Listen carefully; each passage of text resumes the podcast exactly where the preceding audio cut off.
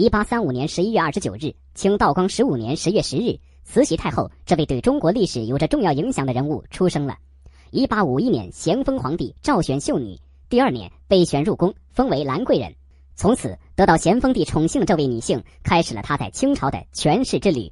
咸丰皇帝死后，她更是夺得太后的权位，开始操纵中国的命运。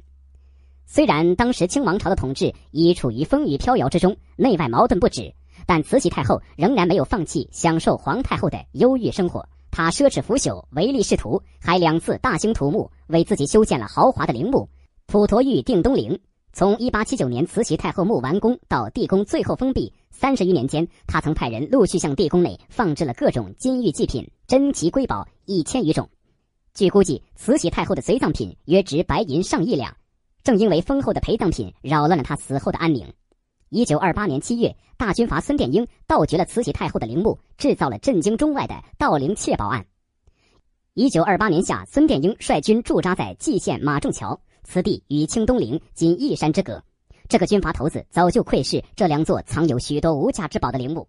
七月，东北军一名土匪出身的团长马福田拉出一支人马，直奔东陵旁的马兰峪，准备挖坟盗宝。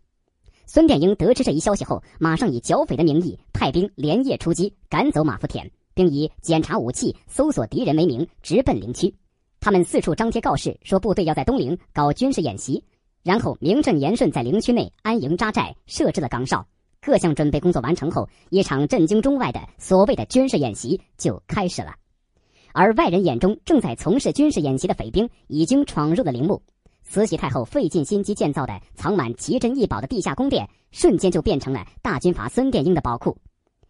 盗宝事件发生后，中外震惊。孙殿英为了自保，将其中的精品分别孝敬给国民党的要员。他将慈禧太后墓中的翡翠西瓜送给了宋子文，慈禧太后口含的夜明珠送给了宋美龄，